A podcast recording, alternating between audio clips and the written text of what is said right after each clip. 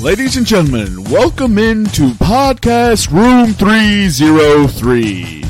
Introducing one co host with more nuggets than Chick fil A, Nick Morahan. Executive producer until we find someone better, Eric Washington. Nobody really knows what he does around here, Nevada Putnam. And now, the single greatest thing to happen to hosting in history. Jermaine Antonio Colon Mendez. On with the show. Ladies and gentlemen, welcome into Podcast Room 303, episode 241. I'm your host, Jermaine Colon Mendez, and I have with me the two executive producers today. Uh, one of them back from the dead, or you know, not doesn't have an appointment right now. so uh, we have Nevada and the EPE. How you doing this evening, Nevada? I'm doing well. Um, I don't think I remember kissing you over the weekend, but I, I got a little bit of uh, the cred that you had, but not not as bad as what you had. So altogether, I'm doing pretty well. Uh, it might be that thirty dollar Uber ride that got you. Yeah, it could be. Yeah, it could be. How you doing this evening, Eric? Uh, doing good, man. Happy to be back. Might just be a short stop, but I will be back full time soon. Uh, just happy I can make this episode. Yeah, and then uh, conspicuously dead to us today. Uh, you know, uh, better known as Nugget Nick himself is not with us. So we'll go ahead and get into um, obviously pop culture Pick pick'em today. Will be top five players that should have won a Super Bowl in honor of the Super Bowl that just happened, and uh, you know another epic choke job from the San Francisco 49ers. Uh, we'll get into the head to head. And it's it's about as bad as it can be. I don't think collectively we're at double digit wins. I may be mistaken about Oh. that. We I may have Because of Nevada, he's carrying us. yeah, and then uh but I I want to see the units, and then Oh, we'll no. get we'll get into Nah. the the NBA mid-season review. Um, you know, to, as the trade deadline is now passed, we have solidified rosters for the playoff push. Um, and then you know we'll discuss a little bit about the All Star, but uh, there aren't any odds up for it, so just keep it locked on socials. I will be submit. That's what I'm waiting for this week. Everything's pretty much going to be NBA All Star related for me, and then obviously we'll get into the Super Bowl review. So, yeah, we did get an update for the Jackie Robinson statue. It's not necessarily the what the fuck headline this week. I just wanted to remind myself because we said we'd update it. Uh, they caught one of the individuals. They have him in custody. Um, and right now it seems that it's not race related until you know until CNN gets a hold of it and somehow spins it that way. But he was just they were they really went after this statue specifically for to sell it for scrap metal, which is just just like oh man of all the crimes Why don't you go commit. through a con- Yeah, why don't, why don't you go through a construction site like normal people? yeah I, this is so high profile for no reason um but so, so just real quick, the price per pound of copper in today's U.S. market is three dollars and seventy-one cents. They Yeah. stole that statue. If it's for monetary gain, they stole it. Now I'm going to look up the to see if I can find the weight of that statue. We can do the math on this. so it, they said it was worth seventy thousand dollars so i don't know if that's seventy thousand dollars priced at weight for copper or if that because it's a jackie Robinson. So it weighed hundred pounds. It weighed hundred pounds, and it was so it's three dollars and seventy-one cents, right? It can't be hundred pounds Yeah. Estimate the estimated that the statue weighed 100 pounds. I mean, that's not like a, a, a set in street like concrete number, but that's what it says here on the New York. Well, it's the New York Times, so maybe it identifies as 100 pounds, but it's really like 500 pounds. that is uh yeah that doesn't It doesn't feel like that's right. because we could just pick that up Yeah, two people could pick, or one person, if you know, could easily pick that up. And they said there was three individuals involved, so I don't think it's 100 pounds. I think, I think that's some New York Times writer just whiffing shit. At, you know, that seems a little light in the ass well, we, we know in our group, it, Nick ain't picking it up because if he gets halfway, he's going to blow out his back. So, that, that notorious back of his. Yeah. They've already raised three hundred thousand to replace it, though. Yeah, and they still have the the metal molds. So Yeah. Uh that's pretty tight. Uh this is overall that's just that story just gets crazier and crazier. Uh I did see a headline that I sent to the group on Instagram that I completely forgot. And it was just the most bonkers, like the most bonkers headline I've seen maybe in my life. It it it just progressively got crazier and crazier and crazier. Uh, I probably Oh, I know what you're talking about. Are you talking about the lunatic one? Where he's like, at no point in this story that I know. Yes. What the, okay, so I'm going to read this for you Read- guys. There you go. Spanish born Spanish porn star Nacho Vidal, who likes to advertise his aro- aromatic candle shaped like his male genitalia on Twitter, has been arrested on manslaughter charges following a man's death during a mystic ritual in which he inhaled psychedelic toad venom. That's the whole headline. Uh, That the the caption of like wow. what the next word was has never been more accurate. Yeah, that's pretty interesting. Plus, where do you get toad venom at? Who, who's this? Who's this guy just pushing toad venom? Also, You, Toad. you had, yeah, Go ahead, Nevada. I was going to say, you had me at his name. What, Na- Nacho Vidal? Is that right? Oh yeah, Everything after that was just gravy. Spanish porn star Nacho Vidal. That's uh Nacho Oh. Libre's cousin, right? yeah. Bro, I I wish I would have read like the actual article just for more and more context, but apparently getting high off toad venom is, you know, just just the thing that we're doing. Wild, bonkers. It's a future Futurama Hypnotoad style. Just take a lick and go to town. Bro, Futurama. You know, is Futurama still going? I think that's finally done. Yeah, they just had a brand new season last summer. Uh, I haven't seen. I think they were signed up for two or three years. So uh, I don't know when the next one comes out. Maybe this year. Um, so it looks like the case got thrown out. The former actor who starred in more than 700 porn movies was facing a prison sentence of between one and 400, one and four years. Had he been found guilty, the judge concluded that there was not sufficient evidence of the involvement of Vidal, whose real name is Ignacio Yorda, in the death of Abad for the case to go forward. Abad was the photographer who died in the ritual. His real name is just as good. Also, like one to four years. Manslaughter.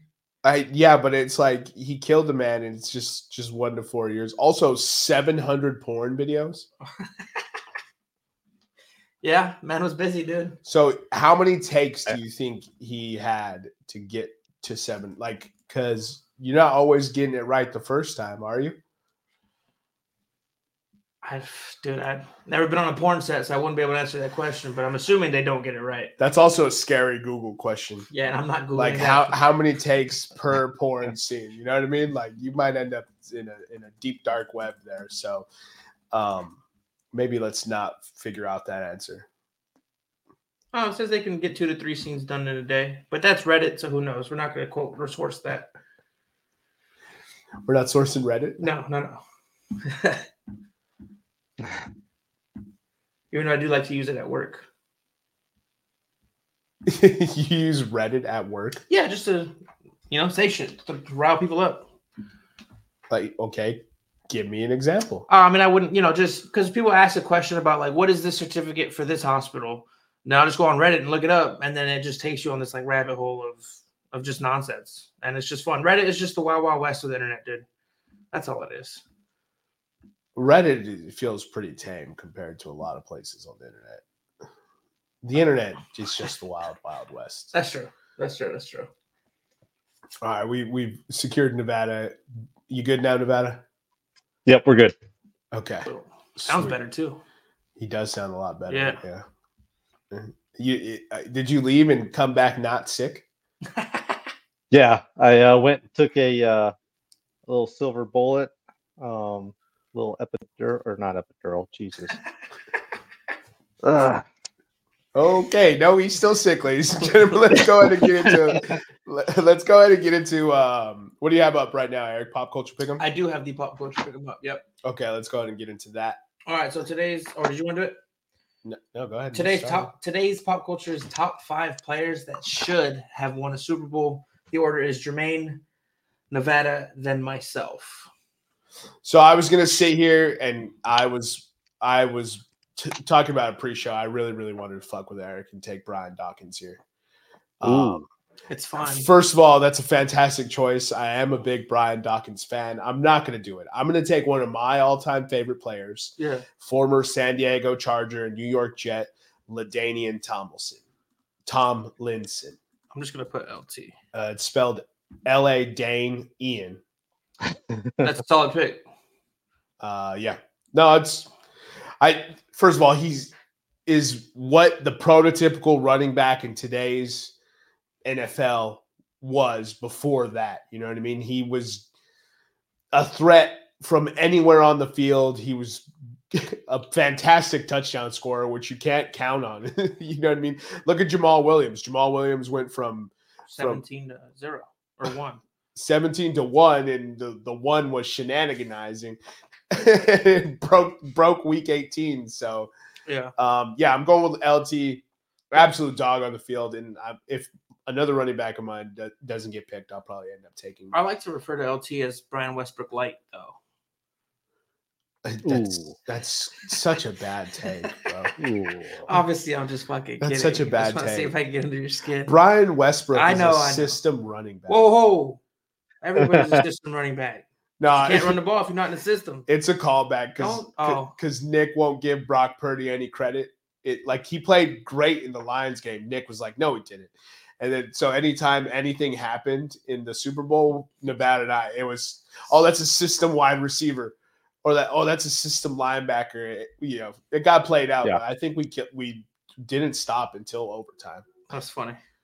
That's hilarious. All right, Nevada, it's your your first pick. Yeah, I, I love the LT pick. He was on my list.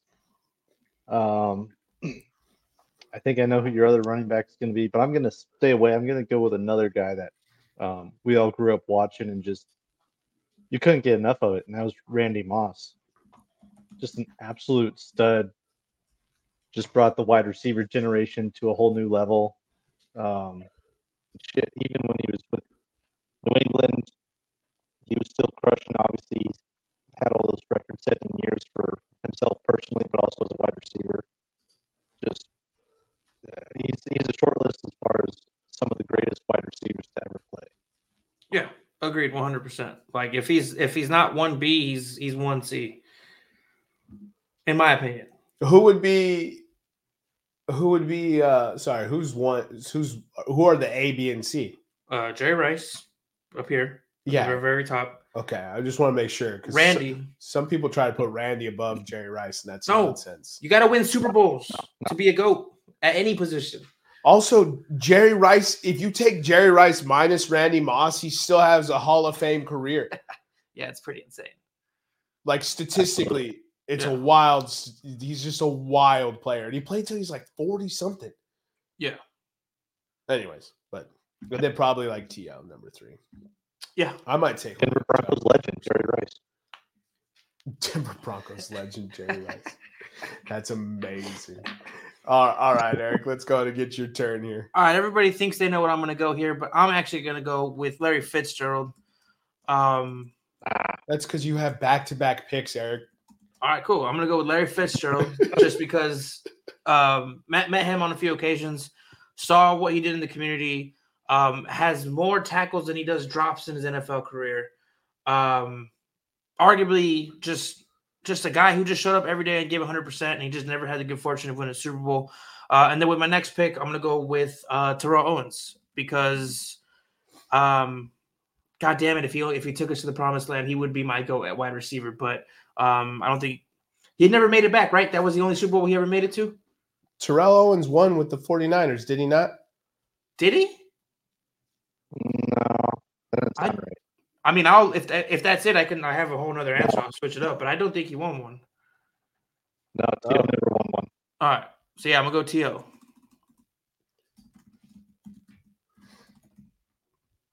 I, I like both those picks, Eric. Those those two guys were also on my uh, on your list? list. Yeah, yeah. I got it's a big list. Um, I think I'm gonna switch up the theme here. I'm just gonna build a team um, just from every position. So I'm going to go with uh, Tony Gonzalez. Nice. Nice pick.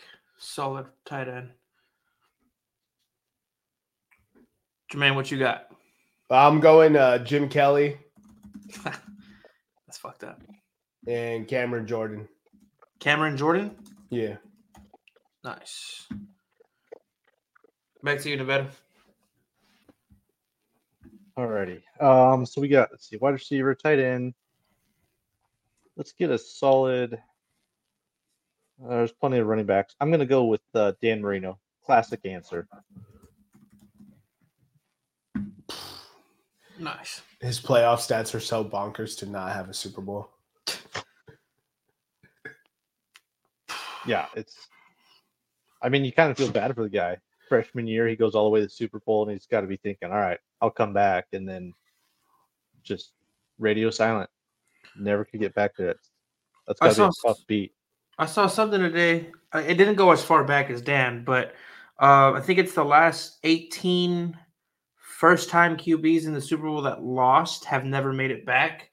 And it's up to Joe Burrow, Jalen Hurts, or Brock Purdy currently to break the streak. That's why Nick and I were calling Joe Burrow Dan Marino. Yeah, yeah, yeah. That makes sense. yeah. Uh, And dude, it, each one of those guys is it's going to be real tough to get back. I mean, you play in the AFC, it's already tough, but uh, you know, Jalen Hurts and Brock Purdy are going to be battling each other for we'll be back next year. Uh, with my third pick, I'm gonna go with Barry Sanders.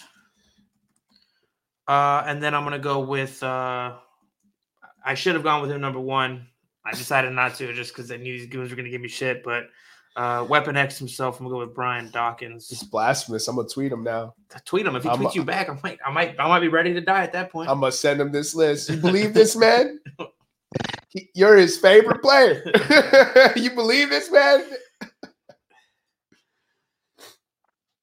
You probably got uh, McNabb on there. McNabb, no way.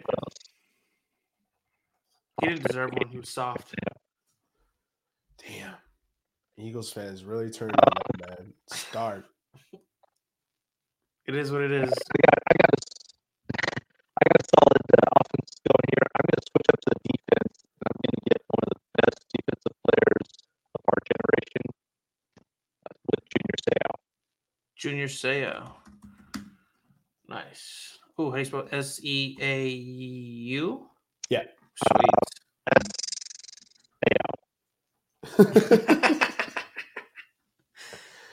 Jermaine, you're up.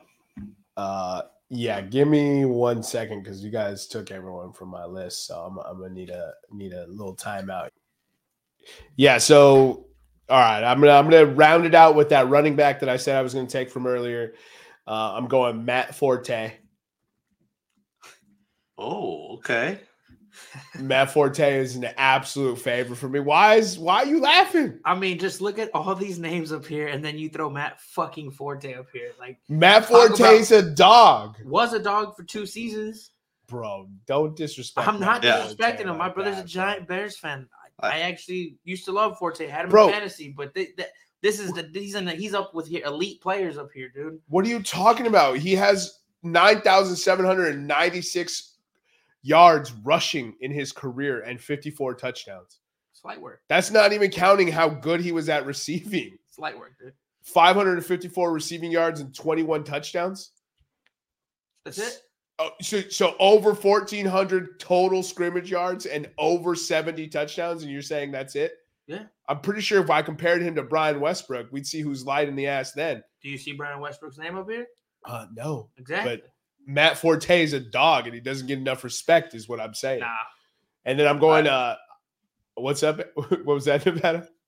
I was, I was gonna say I, I got a running back that might it probably won't flip your uh, flip your pick, but we'll save it for the honorable mentions. I was I was gonna take I'm a big Earl Campbell fan because he played for Texas, but like I didn't watch. I've never seen. I don't think I've seen anything other than a Texas Earl Campbell highlight. You know what I mean? That's the only ones that matter. so Brian Westbrook, six thousand three hundred thirty-five yards, forty-one touchdowns. Bum, Okay. That's Bum. why he's not on this list. bum diddly umpty, bum diddly umpty. And then uh, I'm going Captain Andrew Luck for my last pick. Oh, What's that? You don't like you don't like Andrew Luck as a pick? He's a quitter. I if he For had the- for the sake of not being Chandler Jones with CTE, bro. Yeah, I mean, I I don't disagree. Like great quarterback, all that sort of stuff. I could put him on this list if he had a, a longer career. Um, uh, that's my only complaint, at least for this list. That's all. Yeah, I'm just not going chalk. Is all is all I'm doing. All right. Because everyone knows the the goats. You know the the Y Tittles, JJ Watts. Like everyone knows all those guys. I'm I'm picking people that I liked watching. no. Yeah. So this uh, next name, um, everybody should know it, or at least everybody who knows football will know it. Um, and it kind of played out for the Super Bowl the other day. Very important position. Morten Andersen. Morten Andersen, He played until he was 47. and still never won. Never won. I did. You know, I'd rather pick Andrew Luck. Oh, My guy took that long and still couldn't get it done. Jesus. he's only one man. He can only kick so many field goals. Uh, Didn't he? How many years did he lead the league in scoring or total points? I would like to look that. Uh, up. have to I don't actually Give know me a minute. Yeah. uh, well, while he's looking that up, I'll give you my fifth pick. Um, I'm gonna go David Ake. No, I'm just kidding. I'm gonna go Calvin Johnson, dude. David who? Akers, longtime Eagles kicker. Bro. Calvin Johnson, Megatron. I was gonna go Calvin What Johnson. a tragedy that he didn't win. Did he even win a playoff game? You're a secret Lions fan. Dude, he might not. He might not. What? No, it's because you have Barry Sanders and Calvin Johnson. That's That's the only reason why I said that. Relax. Lions. Relax, bro. One winning God- season in 32 years, and now they want to act all brave and shit. Oh, okay. You want to talk. Yeah, I mean, one of the most dominant winning teams in the league since 2000. Yeah, yeah, but I don't really remember anything before 1998. So oh, I thought you were gonna say 2017. I say something else, dude. Let's go see playoffs. Let's playoffs for for Calvin Johnson. Nope. He never won a playoff game. In 2011, he played one game. He had 15 targets, 12 receptions, 211 yards, and two touchdowns. In- and lost, obviously, because he didn't play a second game. Damn, 22 times. In uh, 2014, he had uh, eight targets, five receptions, 85 yards, and zero touchdowns. Tragedy. Excuse me. Yeah, that that that one is so bad. Calvin Johnson's so good, and you know, honorable. I mean, honorable mentions. We could probably go on forever. But who do you guys got? Uh, man, that's an interesting one. So the one, go ahead, Eric. I was gonna say, look, this is the only time you will ever hear me put respect on any of these motherfuckers. But Demarcus Ware and Tony Romo probably should have won Super Bowls. Demarcus Ware won with the Broncos, Yeah. didn't he? oh, well then fuck Broncos- it. Tony Romo's Bron- off the list. He, it Broncos was a legend. package deal. It was a package deal. Now that Demarcus has one, Tony's out. I don't have an honorable mention list anymore. so the other 31 teams, Nah. you you sat here to spotlight the team you would never want to glorify. Ju- You- Just because for so many Cowboy fans, like that's like their their peak, like that's like their best era, and all they did was shit the bed. Tony Romo was good, but Mm. he he was not good in the in the postseason. Right, Actually, his team wasn't good in the postseason, and then also Tony put the football on the ground so your guy can kick it. like, Eddie Yeah. George should have won one. Eddie George is a good choice. Um, so I'll, I'll rattle off a few, and then Jermaine, I'll get to your Matt Forte one. Uh, see what you guys think of this one. um, Barry Sanders. Did, Oh, we uh, Eric took Barry Sanders. did he? My bad. I wasn't paying attention. So good, My he's so good. You named him twice, dude. I mean, he, Uh, he he may very well be the best running back ever, but Uh, Dick Butkus, Great answer. Bruce Smith, Uh, Giants. defensive end. mm-hmm. Mm-hmm.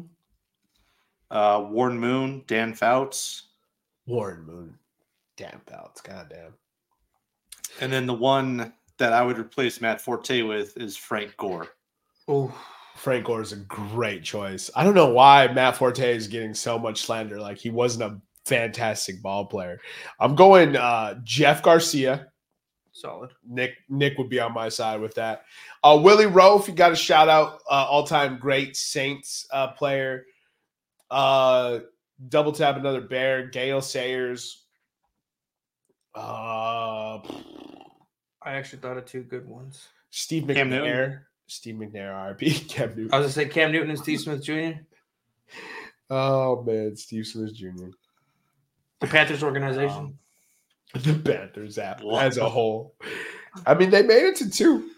Yeah, making it Luke winning are Kuechly. two different things. Luke, Luke Kuechly is good. That's a good one too. Man, Luke Kuechly was dog. Did Patrick Willis win a Super Bowl? no, No, Oh, you got to put Patrick. didn't he Willis just on get there. inducted into the Hall this year?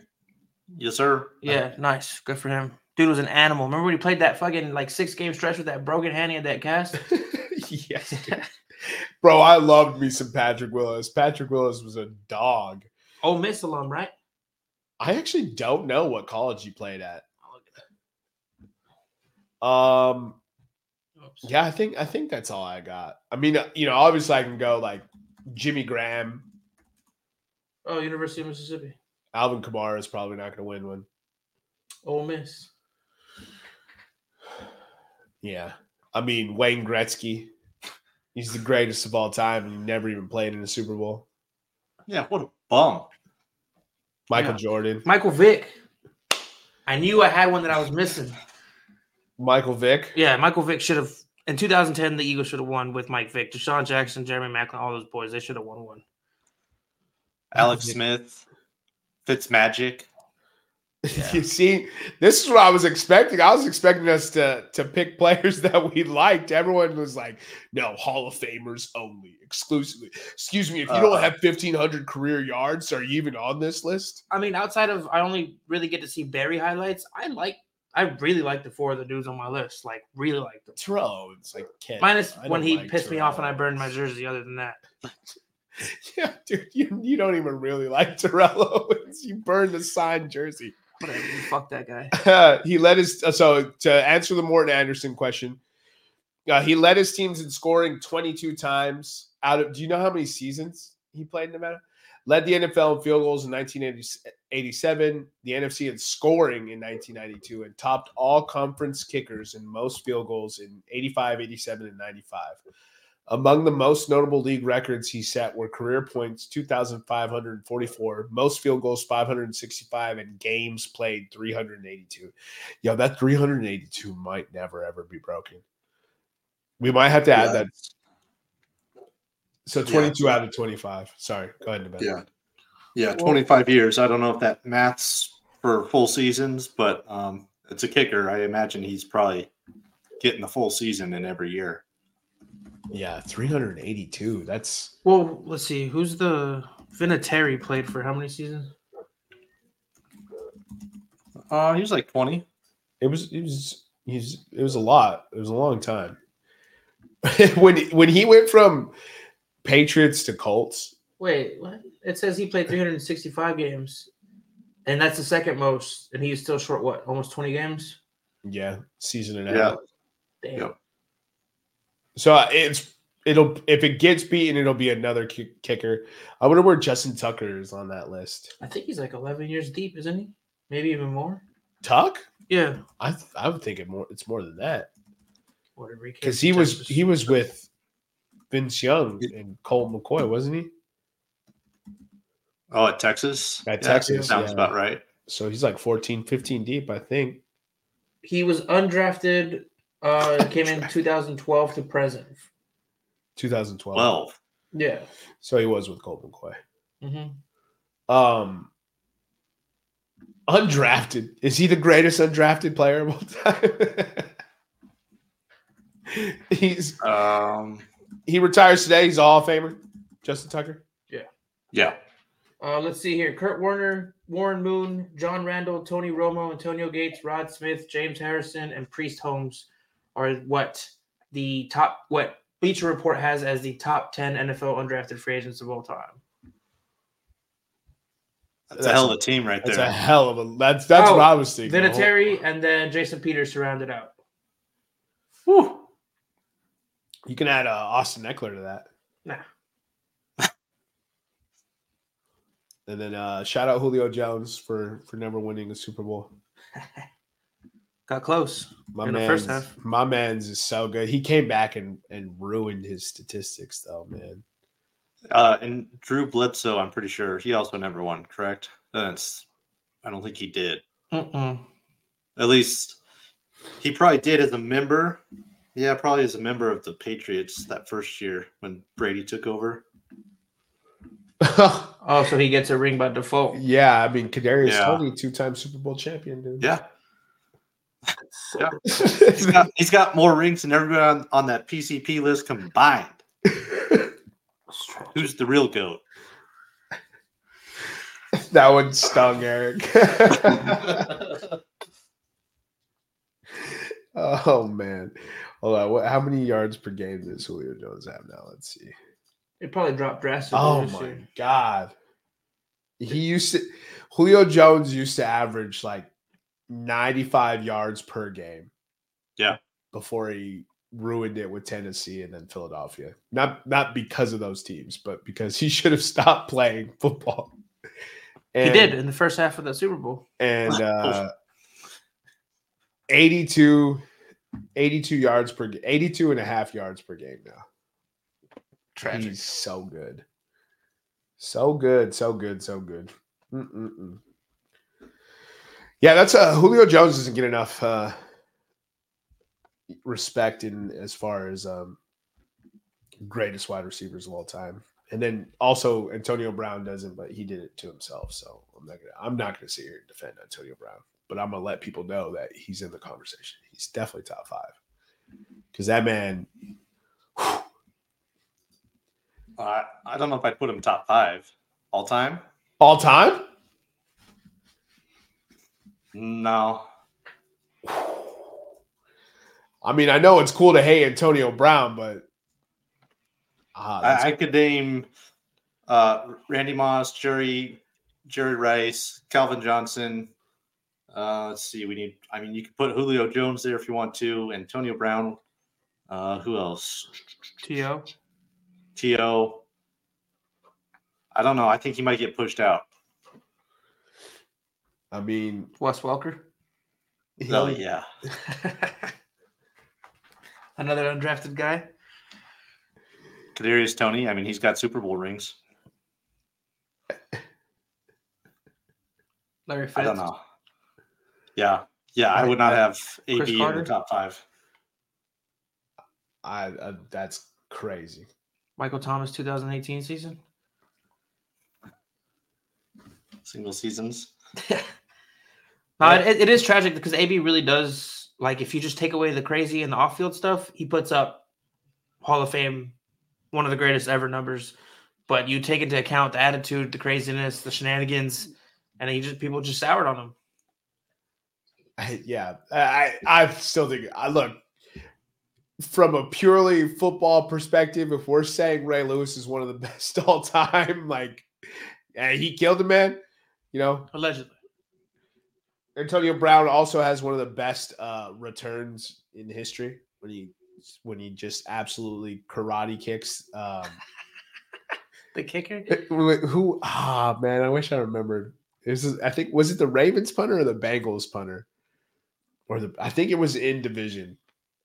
But he just jumps up and straight up kicks that dude in the chest. Like didn't even try to hide it. I was like, we should have known he was crazy at that moment. But let's go ahead and get into the Super Bowl here.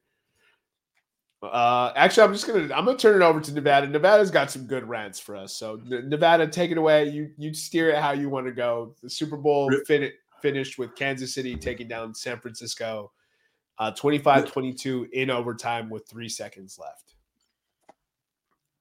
Saw it coming. I'm going to start there. Saw it coming. Um, Jermaine, you and me, Nick watched it. I don't know how many times. I live betted the Chiefs pretty much every single time that San Francisco scored and the Chiefs got their money line just got higher and higher. Um, worked out handsomely, but I was also kind of pissed off because you know fuck the Chiefs. But uh, being in the division, I've seen this way too many times where even if they come out sluggish, they're going to come back, and they did. Um, Patrick Mahomes wasn't doing that great, and then Greenlaw got hurt on the sideline, and the game turned around for him.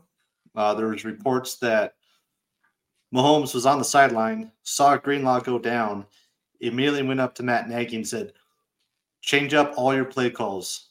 57 is no longer a problem." And what happened after that? They took over. Um, I mentioned on the last pod, if you want to go uh, roster roster by roster on paper, they're pretty much even. San Fran beats uh, KC out on every position uh, except for quarterback and maybe tight end. So it's kind of a wash. The one area that was a big concern um, or the biggest discrepancy, aside from quarterback, was kicker. And it just so happened there was one kick missed, which was one point, which would have gave San Francisco the win. And the kicker gets the blame. It's got to go hot. You got to get elevation on the extra points.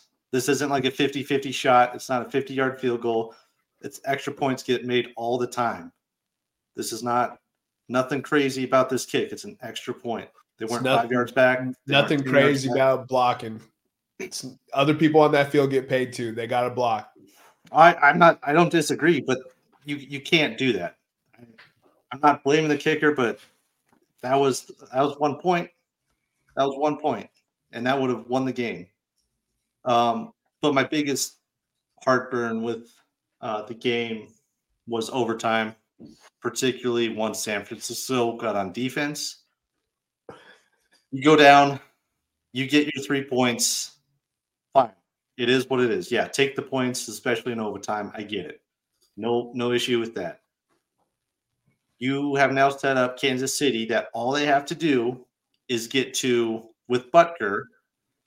If you get to the 40, you're you're probably pretty good. Uh, he already made the Super Bowl uh, record for longest field goal at I believe is 57 yards. Yep. You get to the 40, he's doing it again. He's been amazing from 50 all year long, especially in the playoffs. Even if he gets to the 45, it's still a hell of a long kick, but he's got the leg for it and he's crazy accurate when he's 50 plus yards. So they don't have to go the whole length of the field. So what kind of defense do you play? You're going to play basically a shallower prevent defense. You got five DBs pretty much every single play lined up at least 10 yards off the ball. It's not like we're running out of time. It's not like they got to go down and score a touchdown. It's not like it's third and 20, fourth and 15. We're talking first and 10, second and eight, and they have five DBs lined up across the board playing a form of prevent defense. Obviously, they're not 30, 40 yards down the field waiting for the Hail Mary, but there's no reason to do that. Play the game, get up on the wide receivers. You're just you're just telling Mahomes, hey, we'll you can move up to get the field goal. We don't care about that. We'll go on from there. I I do not understand it. Um obviously today, just a few hours ago, um, the DC for 49ers, Wilkes, he got fired. Should have. Uh, should have been. Should have been. I'm not saying causation equals correlation, but hmm. I mean, that defense in overtime was soft. They didn't do that all game, and then they decide, you know what? The game's on the line. If we just stop them here, even if we hold them to a field goal, we can live on. Or shit, we could win the Super Bowl. What defense should we play? Let's play 10 yards off the ball and let these guys run underneath and cause havoc. And It the thing, does not make any sense to me at all. the thing about that, just to agree with your point, is not only are you not playing aggressively, you're you're settling for, you know, extending the game or whatever it may be, but you're also letting Patty Mahomes get into a rhythm. And once he gets into a rhythm, it's hard to get him out of that rhythm unless you're hitting him. And that's all they did. All they did was give him five free plays to get into a perfect rhythm. And then you that that that last drive, that offense was just clicking. I mean, they were clicking before that, but he you could tell that that rhythm just picked up and he was in the zone. People are getting back to the line. Yeah, I agree with you, man. That wasn't that was the prevent defense. Don't do it. It, it's it, then you make a great point, Eric, because as soon as they're like, "Oh shit, they might score," we gotta close up on them. What happens? They're like, "No, we're we're moving. This train Yeah. is humming. We're we're gonna score here." Yeah. And it was a great play call. They did it uh, um, last year against Philly, if I remember the the play right. Twice. Um, yeah. So, you know, great job on Andy Reid and Patty Mahomes for recognizing that. But yeah, what are you going to do? You're just going to all of a sudden get down to the goal line be like, and flip a switch and be like, all right, well, now we'll shut him down. No. You had 75 yards to shut him down and you just let him walk down the field. You were playing essentially for a tie and hoping that they would screw themselves over. Kansas City is not a team that screws themselves over. They just don't. It's a wild way to play to not lose is an awful way to play any game. That is usually how you end up losing because you Yeah. played to not lose instead of playing to win the game. It's it was insane to watch. They had messed with the even without Dre Greenlaw. They played pretty good defense on the Chiefs all game long, even without Dre Greenlaw stick to what got you there. 100%. That that's what uh that's what Brandon Aiyuk tweeted. And Brandon Brandon Aiyuk's on the offense, like watching the defensive, like why are we playing like this? What is it about defensive coordinators that when they get to the Super Bowl against the Chiefs, they just completely abandon what's worked for them all year? Last year it happened with uh, Gannon. This year it happened with Wilkins. They just seem to to not do like. We, did we even get a sack against the Chiefs last year in the Eagles game? No, right? I don't know. You're the Eagles fan, bro. I don't think so. I don't, I don't believe we got a sack, which is what our defense did last year. That's what they did. They got 70 sacks. something, right? 70 on the regular season. Yeah, third highest all time. And then we don't get a sack in the Super Bowl, and we have Haason Reddick and and Hargrave dropping back in coverage, trying to cover the middle and cover Tra- Travis Kelce.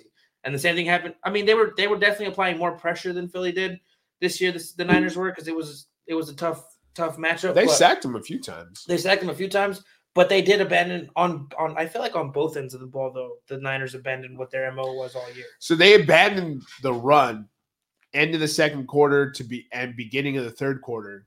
And in the fourth quarter, which Kyle Shanahan was allergic to scoring in in Super Bowls before this, they started just running CMC down their throat again. And that's actually what got San Francisco back into the game. Um yeah, that So I got I got three three last things on uh, quick things about the San Francisco defense. I don't want to beat them up too bad, but I mean, shit, No, you guys dude, lost the Super. Bowl. him. That- bury him. that's gonna be like the weirdest stat ever. Is like who who led in overtime in a Super Bowl and lost? And like, what do you mean in overtime? If they were ahead, they would have won. Well, no. One, if you play your your corners um, and your safeties up like you've been doing all all day, and Patrick Mahomes and the Chiefs beat you just because hey they're just that good, that's a way easier swill uh, swill pill to swallow to say hey we got beat by, by one of the best in the game and probably of all time. It happens. Fair enough. My second point why I it- I'd be fascinated to know what Kyle Shanahan was thinking as far as he's obviously an offensive uh, mastermind and he sees what his defense is doing. You don't think he sees that and he says, huh, any offense can run on that or pass on that. You don't think he goes over, calls a timeout with, with uh, Steve Wilkes and is like, what are we doing? Why are we letting them? What's with this soft coverage? Don't don't do this. So part of me wonders how much of that is also on Shanahan for not stopping Wilkes and say, what are we doing? I I'd like to think it wasn't Shanahan that was telling him to play that soft, but at the same time, I, I don't know. And then finally, Nick made the point watching the game. How many times did during that basically prevent defense, they're letting people run up to them and behind them. Linebackers are turning around and helping out. And Patty Mahomes is scrambling just outside the tackle box, whatever. And he sees 10, 12, 15 yards of green space. And he's like, fuck it. I don't need to pass. They're giving me easy seven yards, chunk plays every single down. That that that to me, I think Jermaine, you mentioned it watching the game. Why do you not have somebody spying? Bro, I kept asking for a spy. Like fourth quarter and overtime, Patrick Mahomes was just picking up five, seven, three. He was getting out, picking up a, a couple yards, and I'm like, we know Patrick Mahomes does this regularly. He extends the play, and if it's not there, and he takes off running. Why are we not spying? You your vaunted defense, right? Like I granted, Dre Greenlaw is not there, but right, a- anybody could spy, right? Anybody could oh, yeah. look at the quarterback and then run with it. Yeah, you're gonna you're gonna tell me uh, Fred Warner's you can't be like, hey Fred, you're our best defensive guy. We're gonna put you on their best offensive guy. It just so happens to be the quarterback he starts getting in weird, let's start to put some pressure on him.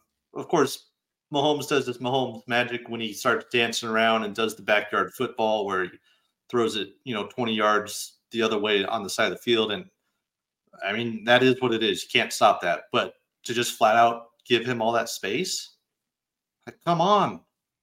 It's like watching Brady all over again with just like some different um, physical attributes like what Brady's doing is not mind blowing. You're not like, oh my god, I can't believe he did this and that. He gave or he took what the defense gave to him, and he didn't push it like, oh, I'm going to toss this 30 yards 30 yards down the field. Yeah, I mean, if you go look, I was talking to Eric about this the other day. Like, if you go look at Brady's Super Bowls, eh, they how many times did they not break like 22 points in in the Super Bowl that they won? Right, Tom Brady yeah. always had a top 10 defense or a, a most most like top 5 defenses when he was in the Super Bowl. Nobody wants to talk about that because now it's cool to bash Bill Belichick, right? Cuz and that's the thing like I'm I'm just getting annoyed. It's like Bill Bill Belichick is still good. Just because he sucked, just because he's had three bad years with Mac Jones, right? Couldn't find a good offensive coordinator with this guy. They kept they did a bunch of idiotic things. Sure, you can make fun of him for that, but to say he's not good anymore, and Marlon Humphrey is saying that he's not the greatest of all time. Are, oh. are you are you kidding me? You know how many players on defense got paid to go play somewhere else and sucked? How many how many players? It's like Vinovich, Jamie Collins, um, hell, no, not Chandler Jones. Chandler um, Jones. Um, who was the guy that went to uh, Cleveland? Another. Uh, it was another linebacker I, guy. I can't yeah. remember. I can't remember his name. Malcolm Butler. Pretty much yeah. any any corner that left New England to go somewhere else was awful. The the the Chargers this year cut what's his name J.C. Jackson. Mm-hmm. Yep. Bro, they cut him in the the middle of the second year of a five year like 60 million dollar contract or something like that uh vince wilfork um richard seymour like come on and and here's the thing they all go somewhere get paid don't do very good they go right back to to the patriots and they ball out again for the patriots yeah God, it's an Alabama like linebacker that. oh, uh, high, no, not Hightower. I think. Um, oh, Dont'a Hightower was one of them. I think he did go to Baltimore, didn't I he? Thought, after? Maybe I'm wrong. I, I just don't remember. Either way, yeah. it's another linebacker. We all we can. I can see his face. I. yeah, but yeah, I mean, and there's um obviously the the talking heads and all that after the game yesterday, today, Monday. Um, a lot of them were talking about how good the game was. And I think, at least when we were watching it, we were like, yeah, this first half kind of sucks. It's boring. Second half picked it up, absolutely. But the whole game was great. It was like, ah, I, I don't know. I mean, if all you right. if you slept until late third quarter, you thought it was an absolutely fantastic ball game. Before that, it was all right at best. Like yeah, and, and it ended up being a very good Super Bowl, right? Because there was high drama. Fourth quarter was back and forth. Both teams hit their flow. Like at any given moment, you thought either team could win this ball game. It would just take one play, right? Well, I mean, I guess we didn't think that because we kept doubling down on the. I think Nevada ended up with like six or seven money line Chiefs bets, Oh, yeah. uh, and kept getting them at plus two ten when they were down three. Like, I know it was it was mind blowing. Oh, God bless live betting. But you know, the and overtime, it, it's crazy. But you know, for you to not know overtime rules, especially when it was such a widely talked about thing, right? Like the Josh Allen, Patrick Mahomes AFC Championship game, they talked about that for instead of ta- covering the Super Bowl, which they love to cover for two weeks. It's the reason why I never watch ESPN the two weeks, you know, from the championship games to the Super Bowl because it is. I'm like, yo, you've talked about this same topic seven different times, and every single show talks about it. I don't need to hear every single person's point of view on this one thing about the Super Bowl, but they spent like the first four days talking about that rule change. So how could you not possibly know that? Yeah. Memos are sent out. I they don't the, the NFL doesn't just change the rule and then not tell anybody. You know, the San Yeah. Francisco 49ers deserve to lo- lose this game, but I'll never understand why Kyle Shanahan gets all the blame for the 28 to 3 lead. This is this is a point that I was talking about on the weekend. Dan Quinn was the DC. Dan Quinn was the head coach. Dan Quinn was the play caller in that Super Bowl that gave up all those consecutive points and is now a head coach again. But Kyle Shanahan gets the blame for it because he's the offensive coordinator, because he got out coached by Bill Belichick. Yeah, Now, I- I- Oh, sorry. I, I I agree with your point on that. Uh, for that for that Super Bowl loss, yeah, eh, Shanahan takes care of one half of the team, and he Yeah. took care of his half of the team. he gave, he got them up 25 points. Yeah, He got them up 25 points. Don't let's not forget that. That Kyle Shanahan also had them up 25 points. As fun as it is to beat the the, the Atlanta Falcons, you know what I mean? As fun as as it is to, to beat them up for that, like why is equal blame not not given around? Also, Julian Edelman makes one of the most spectacular catches in NFL history. That if they ruled it incomplete on the field, it probably doesn't get overturned. But no, and that's Kyle Shanahan, right? Jimmy Garoppolo overthrows a beautiful play design, a beautiful play design in the first Super Bowl. Jimmy Garoppolo overthrows a beautiful play design that would have been a walk-in touchdown to all but ice the game. It's the reason why Jimmy Garoppolo is not on a team right now. I know he's technically on the on the Las Vegas Raiders, but he got benched for Aidan O'Connell, right? Like, Yeah. how is he still getting all this heat for that? The dude lost to Tom Brady and Patrick Mahomes. The dude lost to Bill Belichick and Andy Reid. like, I get holding a man accountable, but can we also, you can't in one breath say Bill Belichick and Andy Reid are in the discussion for greatest of all time as far as head coaches. Tom Brady and Patrick Mahomes are in the discussion for greatest of all time at quarterback, and then be like, "Eh, Kyle Shanahan, Kyle Shanahan blew this. Oh, There's a reason why those guys are labeled the GOAT. absolutely.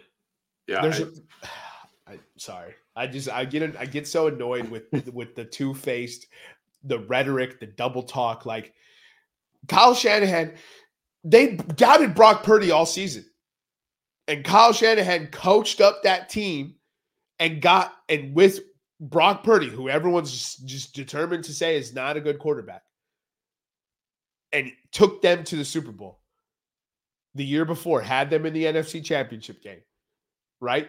Took Jimmy Garoppolo, who now ev- everyone has fun bashing Jimmy Garoppolo for not being a good quarterback.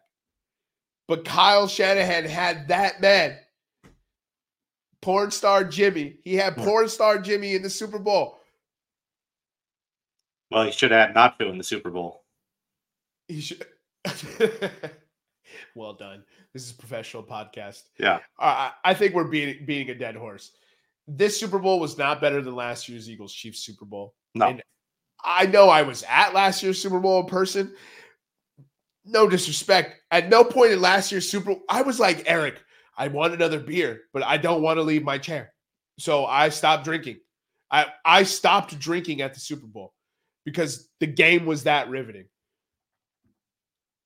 That's Yeah, how I- I- that's how good the Super Bowl was. My options were, hey, just leave your chair, go get a beer. Which, hey, that's a super reasonable fucking task, JC. No, no, no. I'm gonna sit here instead. I'm just gonna sober up, and I'm just not gonna drink, and I'm just gonna watch the Super Bowl instead. Yeah. That's that's how good that Super Bowl was last year. It was it last year's felt like an elite, an elite battle of just these are clearly the two best teams in football. This year it was, oh, these are the two best coach teams in football. Yeah. Yeah, I I can't disagree with that. I, you know, and everyone, it's just because Pat, Patrick Mahomes. So no, everyone last year, everyone's like, ah, that Super Bowl sucked. Patrick Mahomes, bro, he's Eric- inevitable. NFL's rigging games for him. He's the new Brady. Just suck it up. Just I won't. Yeah, I'm not saying this Super Bowl was rigged, but that championship game versus Lamar. Like, Yeah, I I ain't gonna suck it up because he's in my division. So um, I, I won't I won't I won't I will die on that hill that I'm not gonna suck it up. Eric, uh, did you walk away from anything obvious, blatant obvious, uh, play wise, themes, anything from the Super Bowl? Just shaking your head or anything that was thoroughly impressive to you? Uh, thoroughly impressive to me. Um, I would say the secondary play for the Chiefs. I I, I don't even know. Like, is it like Sneed and Ward or something like? I don't even no, know. Trent McDuffie's an All Pro this year. He's so good. And here's the thing: L'Jarius Sneed should be an All Pro. yeah, Uh, L'Jarius Yeah. Sneed is the best man corner in football right now. I, I'm on record for saying that for for a bit now, and he's not even an All Pro like that. So that was one thing I forgot in Nevada. We probably should have said the Chiefs had a better uh, secondary one hundred percent. Yes. than, Yes. especially because the 49ers had injuries, but Yeah. Everything else you said as far as like talent across the board. And then what's so funny is I, I I don't know. So we put out a Super Bowl episode on Saturday. If you didn't have a chance to listen to it, that's n- neither here nor there. But we both we all said the clear advantage the Chiefs had was special teams. Yeah. Yes. And that reared its ugly head. The fact that the punt went into the air and came down and hit number 28 and then was muffed by number three, 28 to 3 continues to haunt Kyle Shanahan. I love it. But Eric, I want to make sure you, you get your points out on on uh, Deebo Samuel. Yeah. So I was just gonna say, well, for for starters, Chris Jones, um, welcome to the to goat conversation, homie. But uh, outside of that, uh, Deebo, Kittle, and uh, Aiyuk all held to either three or less catches, all held to under forty yards, and combined Corey Clement and the Eagles Super Bowl win. I follow a lot of Eagles pages. It's not a valuable stat. This doesn't mean shit. He said, But Corey said Clement Corey Clement. had more catches and yards receiving in the Super Bowl than those three motherfuckers combined. And all they did this year was this. They did this all year, but they also did win their Super Bowl back in December. So, you know, shout out to the 49ers. You won your regular season Super Bowl. Congratulations. Enjoy the awful free agency period you are about to enter. Your team is $3.27 million above the cap already. You have you have what is it? You have 198 million, potentially 212 million tied up in the nine players, with a 235 to 240 million expected salary cap next year, which will leave them about 28 to 33 million dollars to sign 44 or not 44 players. They already have players locked in, but to disperse that through the rest of the 44 players on the team. Uh, they're losing Chase Young, Clelin Ferrell, Randy Gregory, uh, Javon Kinlaw, Tashaun Gipson. These are all starters, by the way, that I'm naming. crap. Jonathan Feliciano, Matt Pryor, Ray Ray McCloud, Chris Conley, um, and then I think that's it for like high impact guys. But enjoy it, guys. Enjoy it, San Fran. You won your regular season Super Bowl. You talked a lot of shit. You got to pay your quarterback soon. A lot of these guys are gonna walk. Enjoy it, man. It was it was a fun little run. Kyle Shanahan has never been able to capitalize. San Francisco is basically Dallas Cowboys light, except they make it to the Super Bowl. Um, they just can't close. And uh, I'm just I'm, I look.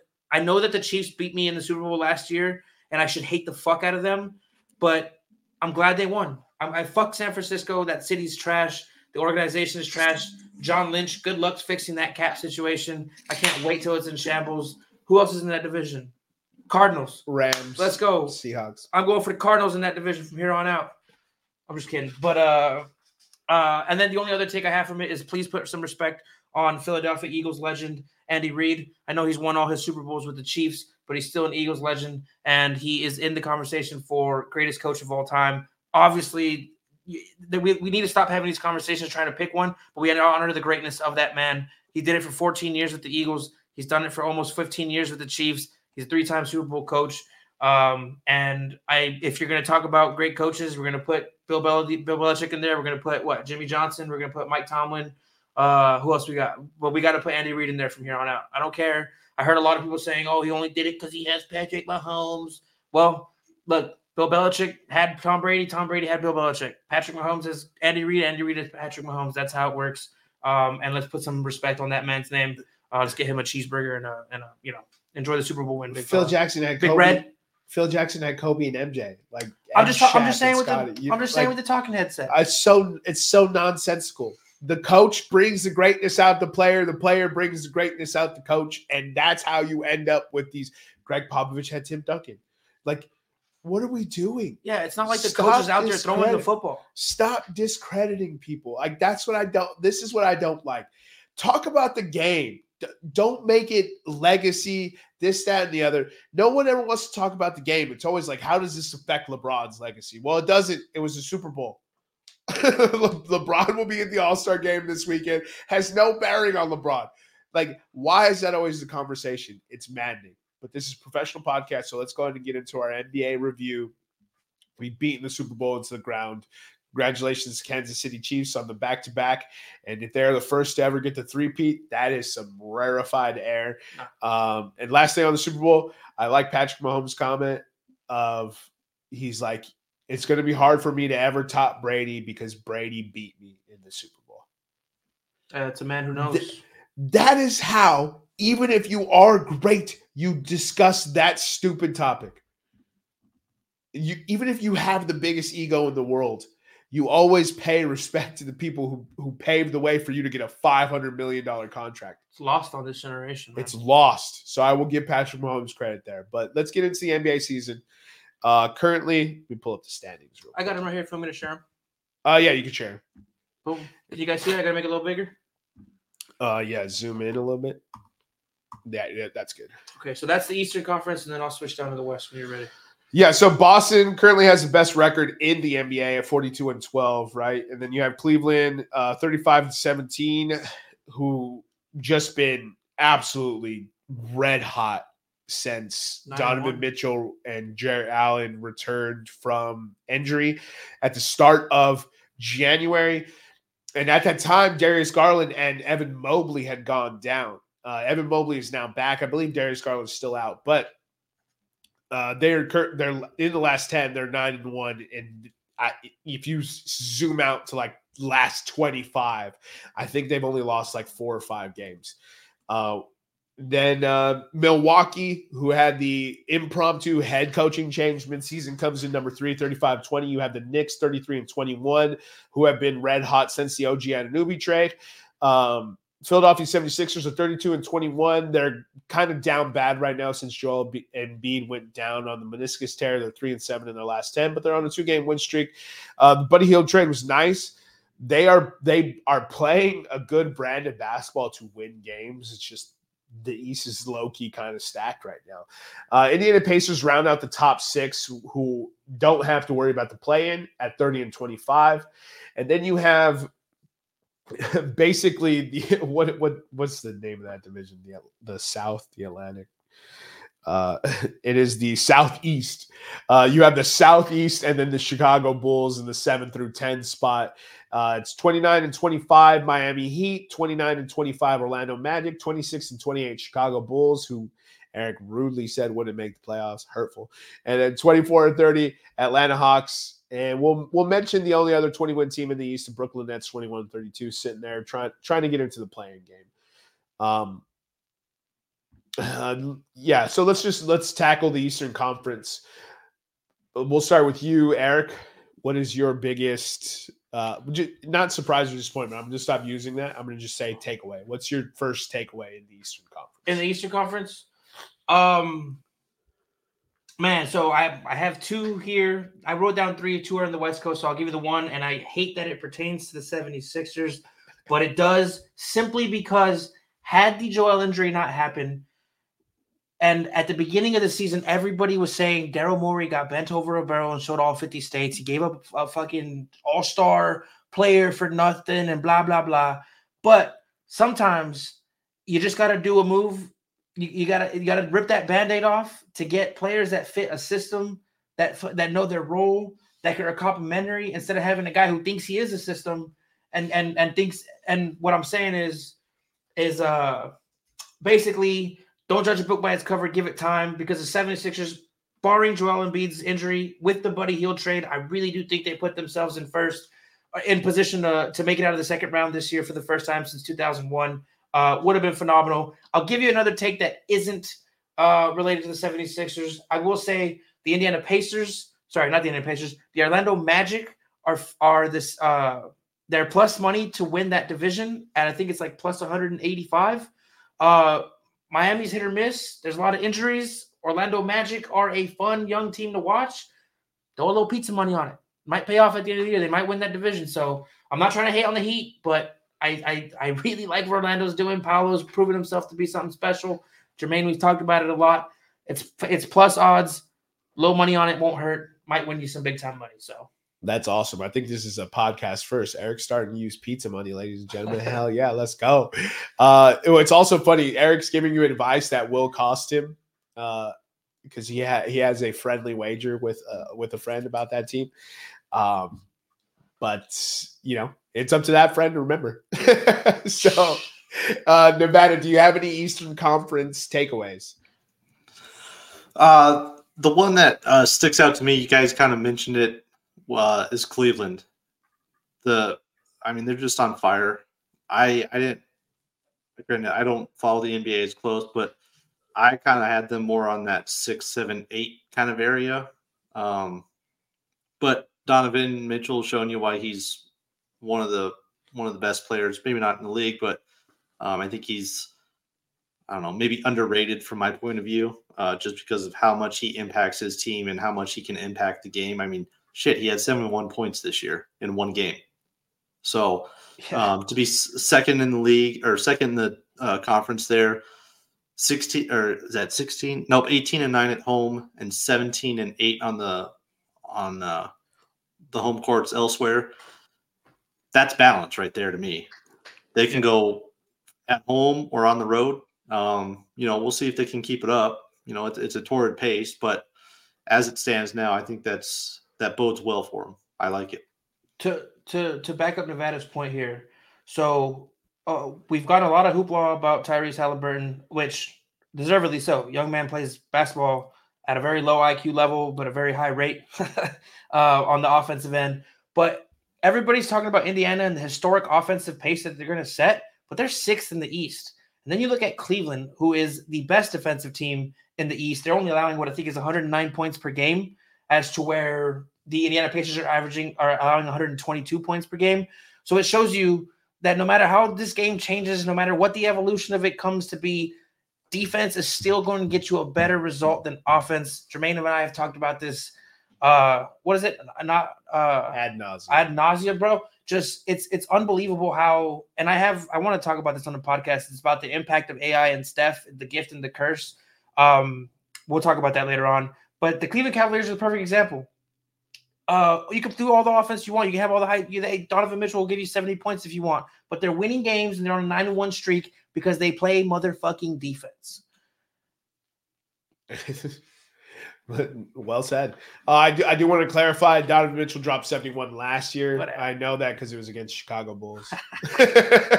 so, so he, he's had huge explosion games this year. Just, just I because I know it was super popular to score 71 this year. So I just I wanted to, to clarify that because I, I Devin Booker had 71 this year, and then Dude, uh, they give up 122 per game. That's insane. Yeah, they're The not- Pacers, I'm talking about. yeah, yeah, they're Yeah. yeah th- so this is this was you know the discussion i was trying to have because ryan loves shout out our homie ryan loves tyrese halliburton he's on his fantasy squad so i would love him too also he's a very fun exciting player to watch and he has like just a goofy shot that is just so good so wet you know what i mean like he, it goes in so much but it's like damn dude it's like uh like when you remember watching Peja Stojakovic Yeah. And Mhm. Peja and then Hedo Turkoglu, those shots would come out. You'd be like, no, no chance, just not happening. And then splash or Shawn Marion, Oh, yeah. Sean, Shawn Marion. So Tyrese Halliburton falls into that line. I've always loved the you know the the little hitch shooters, right? The the the not textbook form, right? Klay Thompson's textbooks, Ty, Tyrese Halliburton's is goofy, as Eric likes to say. Um, shout out Tony Hawk Pro Skater. Um, but yeah, he's not good at defense, and that team overall is not good at defense. But you know, you're going to give up more points as a defense if you're playing at that pace, right? So you kind of have to you factor that in. But I mean, it's a byproduct. They're five and five in their last ten. Their their differential, which is a huge, excuse me, it's a huge indicator of how well a team is actually playing. Is only plus one point five. So yeah, they are again. For this is the sixth straight year that the NBA offensive efficiency is going to go up and set the new mark for the sixth straight year. Um, but you, at, at a certain point in time, that team is going to have to learn, hey, we're going to need to play defense. And it's kind of shocking that Rick Carlisle hasn't kind of instilled that in them. Um, It- it's just it's just mark it now. When they flame out in the playoffs and people are, can't understand why, it's because a coach gets seven opportunities to fucking scheme against you and slow you the fuck down. And you, if you're only relying on one end of the ball and you're not scheming somebody else, they're working you down to the bone. They're tiring you the fuck out. You can't help but lose a playoff series. So so when they walk out in the first round and everybody's like, oh, I can't believe it.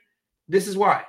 Because they don't play defense. And when teams can scheme on you, and they can and they can see your habits and your routines and they can they can start disrupting that you fall apart in the playoffs and, and you know Tyrese Halliburton's going to have to accept more responsibility on the defensive end, and I know he is the offensive engine. You you can't ask him. Well, you can. They're paying him millions of dollars, but to ask him to play maximum effort on both sides of the ball is going to be incredibly taxing on that young man. So when you know the Philadelphia 76ers are coming down and hunting you in pick and roll and forcing you to guard on every possession, when the New York Knicks are coming down and forcing you to guard every single possession, when Jayson Tatum is hunting you to get you as a mismatch, when Jaylen Brown wants you as a mismatch, when Donovan Mitchell wants you as a mismatch, how is that going to affect your offensive output? So it's going to be fun to watch. I, th- I I think the Eastern Conference is going to be very exciting in the playoffs this year. So um, Nevada, did you have any other takeaways for the Eastern or the other ones in the Western? Um, nothing crazy. I mean, it's always kind of fun to see the uh, bottom feeders struggle so bad to see what records they can set. But man, Detroit what was that? Twenty was it twenty seven in a row? yeah yeah, 28 They 28. and They, Yeah. 28. they they set the record, so which was previously held by Eric. We don't got to talk about that Philadelphia. we'll we'll call them the the Philadelphia process because they weren't the 76ers at the time. Yeah, Uh, Yeah. Trust trust the process, Sixers. Yeah. yeah. I'll- It's uh, I mean, you kind of hate to see it, you know, for the fan base because every every person has a team unless they're those people that like you know the Lakers, Dodgers, Yankees all in one sort of thing. But um, everybody's got those teams that they love, and they're just like, what the fuck? but from the outside, it's kind of cool. You just want to see how bad can this car crash get. Yeah, it was like rooting for the the hundred hundred losses last year for for because Monfort always touted that, right? Yeah.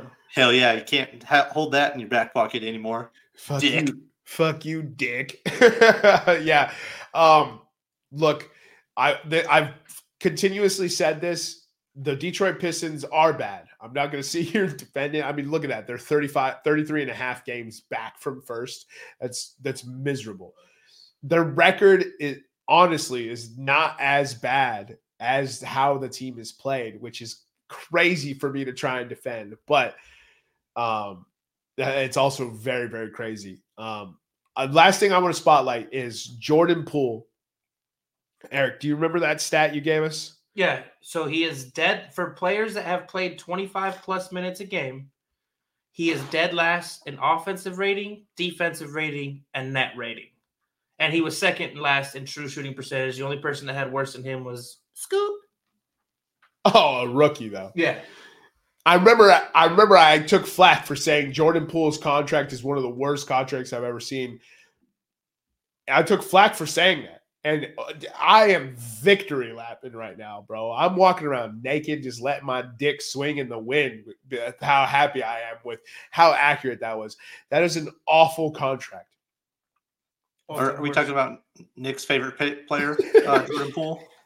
Bro, the fact that him and Kyle Kuzma are both getting like 22 plus a year and are on the same team and have the lo- combined lowest IQ in NBA history is like the worst thing. I don't think Wizards fans deserve that. Uh, also, fuck Kyle Kuzma. Nevada knows why, but that I'm not explaining anymore. Let's get into the Western Conference. All right. Uh, so at number one, we have the Minnesota Timberwolves, 38 and 16. Yes, you heard that correctly. The Minnesota Timberwolves, who have the best defense in the NBA. Uh, then you have the Oklahoma City Thunder, 37 and 17. You have the Los Angeles Clippers, 35 and 17. Denver Nuggets, 36 and 18. Phoenix Suns, 32 and 22. Pelicans, 32 and 22. Mavericks, 31 and 23. Kings, 30 and 23. Lakers, 29 and 26. Golden State, 26 25. Utah Jazz 26 28, and the Houston Rockets 24 29. Uh, we'll start with you this time, Nevada. What's your uh, takeaway for the Western Conference? Uh, so mine are, are those top two teams, um, Minnesota and OKC. Uh, the Minnesota experiment with the, uh, I guess, the newfound Twin Towers. Um, I know our ours, geez, Nuggets former GM um, took up that role in Minnesota, so he knows what he wants to do to to beat Denver, who's obviously the class of the West as of uh, last year. So uh, it's kind of coming to fruition. It shows in their record. Um, we'll see how it turns out. Hopefully, uh, KAT can get back to playing here, but Oklahoma as well. Um, I think I know Jermaine. You said it. I can't remember if uh, you said it, Eric, but um, they were definitely going to challenge for a top two or three seed in the uh, division. But to see them second overall in the entire conference, it's very impressive. Um, Shai is, I don't know, I I don't think he's underrated. Maybe I I'm looking at stuff wrong, but he needs to get more respect. He is such a great player. Um, he affects the game in so many different ways, kind of like Donovan Mitchell. Everybody knows their names, but they're just not talked about as, you know, short list for MVPs. I know Shai a little bit more so than Donovan, but um, what those two teams have done up to the halfway point here, or a little past halfway, is just kudos to them. I love it. Yeah, I've been warning Eric for uh, like two and a half years now about the Oklahoma City Thunder. so, uh, Oklahoma City, like, I'm pretty sure on the NBA lead-in episode for the season that Eric, uh, you know, stole my trendy Oklahoma City Thunder pick, but it looks fantastic right now. I said they'd make it to the Western Conference Finals. I didn't say they're going to win it all. and so I I I have loved Oklahoma City Thunder. I'm a big uh, Sam Presti fan. Uh, love their coach, and I can never remember his name, uh, which obviously means I don't love the coach enough. Coach- so, Coachy McCoach face. coachy McCoach face, yeah. I think it's uh, Scott Sterling. Um, Mark Daigneault. Daigneault, yeah, because I always want to say that his his uh, it's a Vigero, and the Vigero is the Jazz, I Jazz, believe. yes. Yes. Uh, I don't know why I mixed those two up, but I I also have a lot of love for the Utah Jazz, but the Thunder are and Timberwolves are some of the funnest teams to watch in the NBA right now. It's just it they've got youth everywhere. Everyone plays hard. They play together. It doesn't seem like there's a ton of ego. Uh, I would say there's probably more ego on the Timberwolves than there is on the Thunder. Um, but it seems to me like the ego in, on in Minnesota has kind of merged together because KAT's doing his thing, Ant's doing his thing, and then whoever has it going that night, they lean on heavily. Like I the other day, like KAT was out dueling um, from the three point line. I forgot who it was now, but I- forgot the team. It, I think it was like Devin Booker when the Suns or something, but KAT had like nine threes. That player had nine threes, and Cat was just hitting big shot after big shot to make sure the Minnesota Timberwolves were still in that game. Um, Rudy Gobert is, I mean, that trade is still outlandish. And I'm not going to sit here and defend that trade, but you're anchoring the best defense in the league and you plus 6.7 differential. Like him and KAT are, are averaging, I think combined, it's like 40 plus and 20 plus, you know, points and rebounds. Like uh, those are some really, really awesome teams to watch. I will say, I, you know, it's hard to pick them in the playoffs in the NBA, it's very much if you haven't been there before, Mhm. it, you know what I mean. It, it's almost like to make that leap is is is tough. So I don't want to I don't want to doubt them, but it's going to be real hard for me when I see like the Minnesota Timberwolves taking on you know uh, a Sacramento team Kings team who was battle tested last year. You know what I mean? And that's that's the matchup that they got right now right? So you you got Mike Brown, who's a great defensive coach. You, you got two players who were disrespected and not added into the All Star game, which is my takeaway. Like the, the Sacramento Kings, and Eric called it. Eric called it at the beginning of the year. He said the Sacramento Kings are gonna be disrespected. Everyone's gonna downplay what they did last year. It's not gonna matter this, that, and the other. Blah blah blah dude, Sabonis, what was it? The stat is he has 36 straight double doubles, 36 games straight with a double double, and he leads the league in triple doubles and is not an all star. Go. go. Uh, De'Aaron Fox is shooting 20, is scoring 27 a game right now. I think he has over nine assists. And then obviously his name is Swiper. No swiping, no swiping. That dude plays defense. He steals. He's a fast break machine. Like Eric told us that Sacramento was going to get disrespected because you know it was Lakers, Clippers, Suns, are and Warriors are all in that division. Speaking of, what a crazy division! Uh, Steph, KD, and LeBron and Kawhi.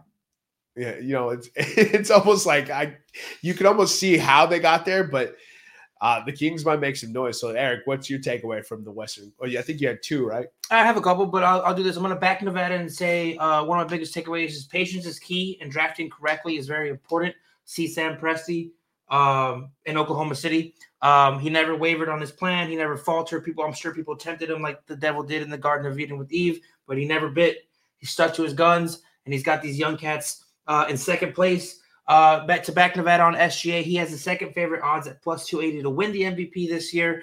Um, if you believe in voter fatigue, um, you know, the favorite is Nikola Jokic, who I'm not saying this because he doesn't deserve it. I'm not saying it because he isn't the best player in the league. I'm saying voter fatigue um, and uh, kind of the what we saw this this comes back to my AI and Steph Curry point. My AI, the, the culture, AI brought the culture, the hip hop culture to the NBA, which has been fantastic and it's grown the sport. But at the same time, we got guys like Nikola Jokic, who are the last pick in the NBA All Star draft. We got guys like Domantas Sabonis not getting drafted or not getting picked for the All Star game because they don't fit into this culture that this NBA has created. And it's and it's pretty fucking annoying and it's pretty fucking stupid that Nikola Jokic, the whole argument last year with him being the MVP and blah blah blah because he's white and all that bullshit. We're not gonna get into it, but I do believe in voter fatigue. So at plus two eighty, if you want to throw a little spring, a little pizza money on SGA to win the Number MVP, two? yeah, I'm just saying. I'm just hmm. saying. If, if he gets his team to be a top two seed in the Western Conference with Hell. nothing but young talent around him, They're only a game back from the one, they dude. could be the one seed. Look, it doesn't hurt. Just put a little money on it.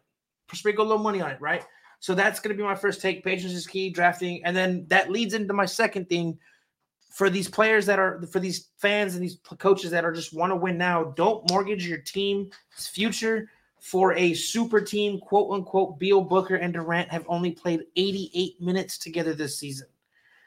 And Beal got hurt again. and Beal got this hurt week. again. So you have to understand if you if you mortgage everything into a super team, quote unquote, with three players, one of those motherfuckers go down, and you're running a seven man rotation, you're gonna get tired. Playoffs are gonna come. You're not gonna have depth. You're not gonna be able to, you know, it's just stop doing it. Do what the Thunder did.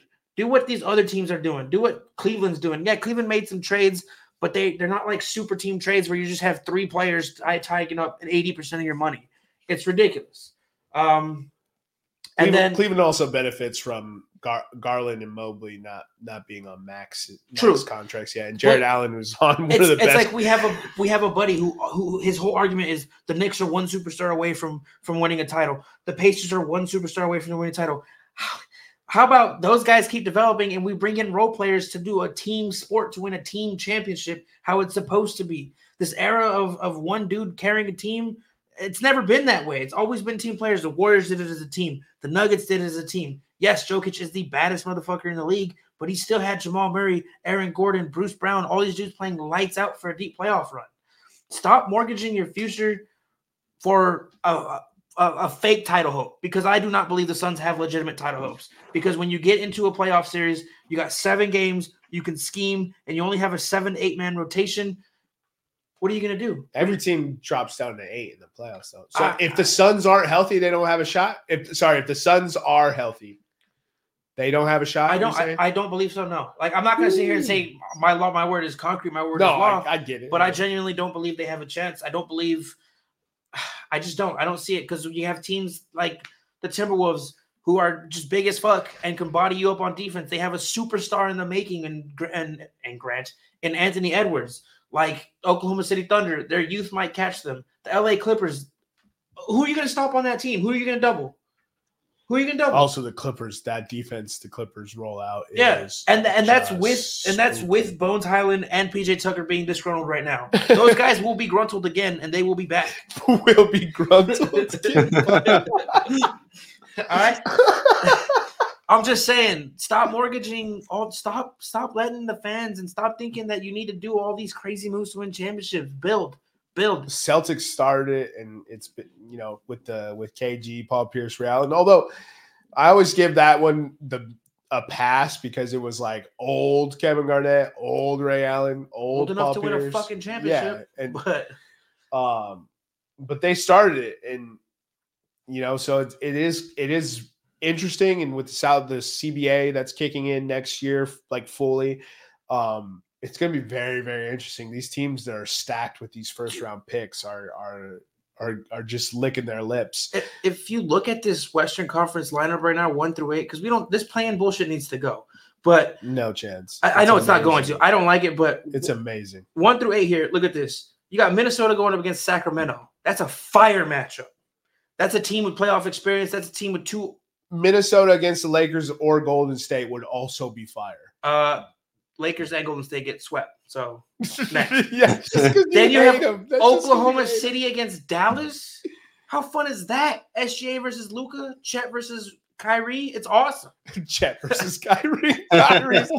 I would love to see Kyrie guard Chet, bro. And then you get the Clippers and the Pelicans, which is just a fun, fast paced, you know, high drama, high hamstring injury uh, series. and then you get the Denver Nuggets and Phoenix. You get a true team versus a super team with three super players. Denver takes that in five easy. I know it wasn't like that last year, but this is different. Denver takes it in five this year. You're absolutely bonkers if you don't think a, a play in between the Mavs Kings and Lakers Warriors is fire. No, no, it is fire, but it's also like, like, come on, man. We're giving teams an excuse to be kind of shitty a little bit and then still make no. a shot at the playoffs. Now, now, not everyone is a seller. That's why you don't have superstars getting traded all the time. Now. Nah, be sellers again. Sell them to Philly. Damn, there it goes. all, right. all right, what's your next take for the Western Conference? Uh, that was kind of like my two takes oh, that it was merged all into mer- each other. Merged into, uh, okay. Lastly, I will say this: um, let's stop crowning people before they do anything in the NBA. Victor Wembanyama, Wembanyama has been fucking amazing, but Chet's better. Chet has been better this year, and all this hoopla, all this the Thunder may have gotten the player of the generation in Chet. We don't know yet, but let's stop crowning people before they do anything productive in the NBA. Please. They could both be Greg Oden. They you could both I mean? be like, and we sat well. here spending all this time. Yeah, I mean, I don't. I'm not like, wishing that. Like, let's let's let's you know, let's give them love. Let's let's hope that they do good. Let's cheer for them. Let's root for them because we want to see young men succeed. But let's stop crowning people. Like we have guys already saying Wembanyama is the next LeBron. Look, no, he's not. Two different Bro, players, two different skill sets, two different. That? Like LeBron is special, dog. Dude, it's just it's ridiculous. LeBron man. is one of a kind. How can you say Wembanyama is, is the next? Ah, whoever said that needs to step. It's the same guy who says Halliburton's a great defensive player, and the same guy who said fucking uh, Jordan Poole's contract was tight. Jesus. Uh, all right, uh, Nevada. Do you have another take for the Western Conference? No, the one I was gonna uh, mention, but you you already covered. I got to give love to uh, Sabonis and De'Aaron Fox. Um, I w- watching uh, Sabonis last year. You could see just kind of the player he was butting into. Um, I, I, again, one of those Eastern European white, tall, skinny dudes like Joker. Um, different, a little bit different uh, style of play, but um, still just triple double monsters. Then Fox, every single year that he's been playing, he's pretty much been up in his uh, average on points per game. So those two working together, a very kind of reminiscent of a, granted, a little bit different style, but uh, Joker and and Jamal just a two headed beast that just feed off each other. So, um, kind of like what Eric was alluding to, you you don't want to sleep on them. Fun team to watch, especially those two when they're uh, think from what I saw, this is their first so far full season together, being able to play with each other, kind of like uh, Joker and Jamal last year. So you're seeing what that leads to. It's fun. Yeah, I mean, I, I agree with I that. I mean, Demonis, Demonis, Sabonis is doing what Kevin Love did in Minnesota, but getting an eighth of the love. pun intended. No pun intended. I'm just saying, you know damn well you could you put Kevin Love and him next to each other. They're both doing fun. They Kevin Love's run was phenomenal. Sabonis is phenomenal. But did we not hear to it at what did you say at nausea when it was Kevin ad, Love doing ad nauseum. it? Yeah. Are we hearing it now? No, no. Look, I I was the one who was putting people on Sabonis. I, I, in fantasy in the fantasy draft the year that Sabonis broke out and became an All Star, I got him in like the seventh round. And I was ju- I remember walking around the living room like, yeah, I got Sabonis, you dumb bitches. He's so good. He was good in Indiana. It's just Indiana's a small market. He was good in Sacramento. Sacramento's not only is Sacramento a small market, but Sacramento had been bad for so long right? So now that Sacramento's starting to be good and they're starting to be consistent, right? They need to get another 47, 48, 49 win season. So that way the NBA is like, okay, we got to put them on national television because that, that's one of the things, right? I have League Pass. Eric has League Pass. Most NBA fans don't. And also, like, regular season hoops is very hard to watch because there's no defense and there's no styles. There's no styles like how the 2000s had styles, how the early 2010s had styles because analytics and no disrespect to LeBron, but LeBron made it a five out game, right? Everyone needs to be behind the three, everyone needs to be shooting threes. Like the it's crazy to watch now. It used to be, you know, the Memphis Grizzlies we're gonna slow it down, we're gonna grind you out, and they were gonna put your ass into the paint and they were gonna lay it up. And if they didn't lay it up, you were gonna foul them and they were gonna get free throws. Was Z-Bo? With Z-Bo, Marcus used to Saul, just grind Tony you down to the Allen. Mike Conley, that team had an awesome style, bro. And and then you know, you just you just knew what styles you were getting, right? Golden State was always a fast break team, right? You know, the seven seconds or less Phoenix Suns, like there was always style teams, right? There was always, and then some teams will lean on low post, some teams would be mid range, some teams shot the three well. Not everyone could shoot the three well. And that's what I feel like is getting lost in today's game. Um, but my last point, my last takeaway is the Utah Jazz are my uh, favorite team to watch right now on League Pass. They are awesome. If you like X's and O's, you like squad platoon deployments, you like seeing the chemistry between two very odd players. They traded Kelly Olynyk, which was which was just a dagger to my heart because that man was averaging seven and a half assists. I, I know Kelly Olynyk is not a not a loved player, but the fact that he can be a stretch four and get you seven and a half assists because he's a secondary playmaker, right? He's he's got kind of got that Draymond chop. Uh, not Draymond, but like when Draymond sets a pick and they get him the ball because they trap Steph Curry, and now Draymond's playing four on three. Draymond always makes the right pass, right? Draymond can also create on his own, but Kelly Olynyk has that secondary playmaker style uh, as well. So, man, John Collins is bought in. I don't think we've said that in the last four years. Uh, Markkanen, superstar, not superstar, all star, all star for the Utah Jazz is has been playing playing fantastic for them. He's never looked more comfortable in a system. Um, Keyonte George, every time I watch that rook, I'm like, I'm so impressed with him. They got their guard of the future. They they have rehabbed Collin Sexton. Collin Sexton is a fantastic guard again. Like the potential that we saw in Collin Sexton that led him to being a top 10 draft pick. Collin Sexton is balling again for the Utah Jazz.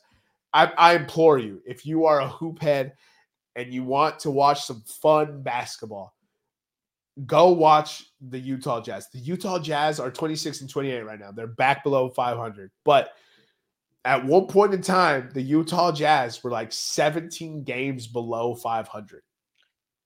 And they are now only two. They actually went above 500 and hit a little bit of rough patch. They're now back below it.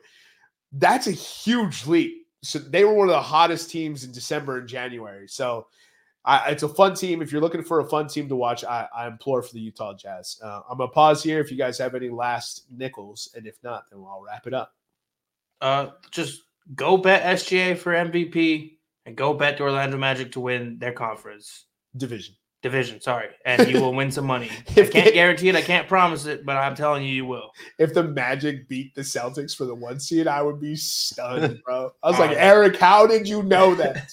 I mean, that's it's only a 13 game lead. That's possible. Just a complete breakdown. Jayson Tatum, you know, gets a hernia, yeah, you pops would, a nut, something. You would need everyone to have collectively sprained their ankles or something yeah. like that. That's special. A- after seeing Dre Greenlaw go down, and I wish so much bad upon the San Francisco 49ers, I actually felt really bad because he's like the one player I didn't want anything bad to happen to. Him or Fred Warner. Yeah, him or Fred. Exactly. So I, I'm going to stop wishing bad upon players because I feel like it's partly my fault for cursing the Niners before I went to bed every night over the last three months. So I'm gonna Bro, stop doing you've that. been cursing people. See, I, I, I, would, I would, I was literally praying every day that we would wake up and see CMC just like got chlamydia and it expanded into his lungs and he had Ooh. some sort of lung condition and he couldn't run anymore and his career was cut short. You were wishing for lung Ooh. chlamydia? Yeah, something, just something that he just, just go away, dude. I, I, Go away. I never I understand that fan is short for fanatic, but I can never ever get on board for wishing ill like that. Like that's crazy to me. But uh, Nevada, any, any last nickels? Yeah, uh, little uh, words of wisdom for the roomies. Learn from me and Shanahan. If you make it to the big game, close it out. If you know, you know. Fantastic. Follow us on Instagram, Twitter, and YouTube at Podcast Room 303. I've been your host, Jermaine Claude Mendez.